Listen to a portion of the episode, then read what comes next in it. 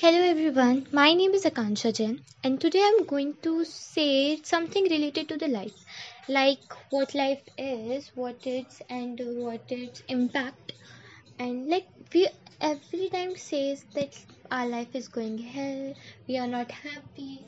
So why can't we say that life is beautiful, enjoyable? Uh, life is all about ordering yourself, creating yourself a quote for you that life can be only understood backward, but it must be lived forward. Life itself is a golden opportunity to live a meaningful life and support others to do so.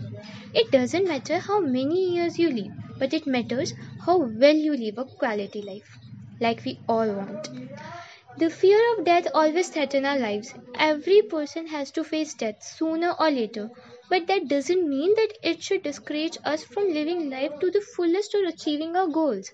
A person is wise only when he is ready to meet destiny when it comes.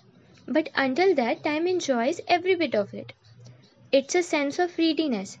It's a journey in everyone's life wherein we have to cross the bridge of death to be able to wake up to a life eternal.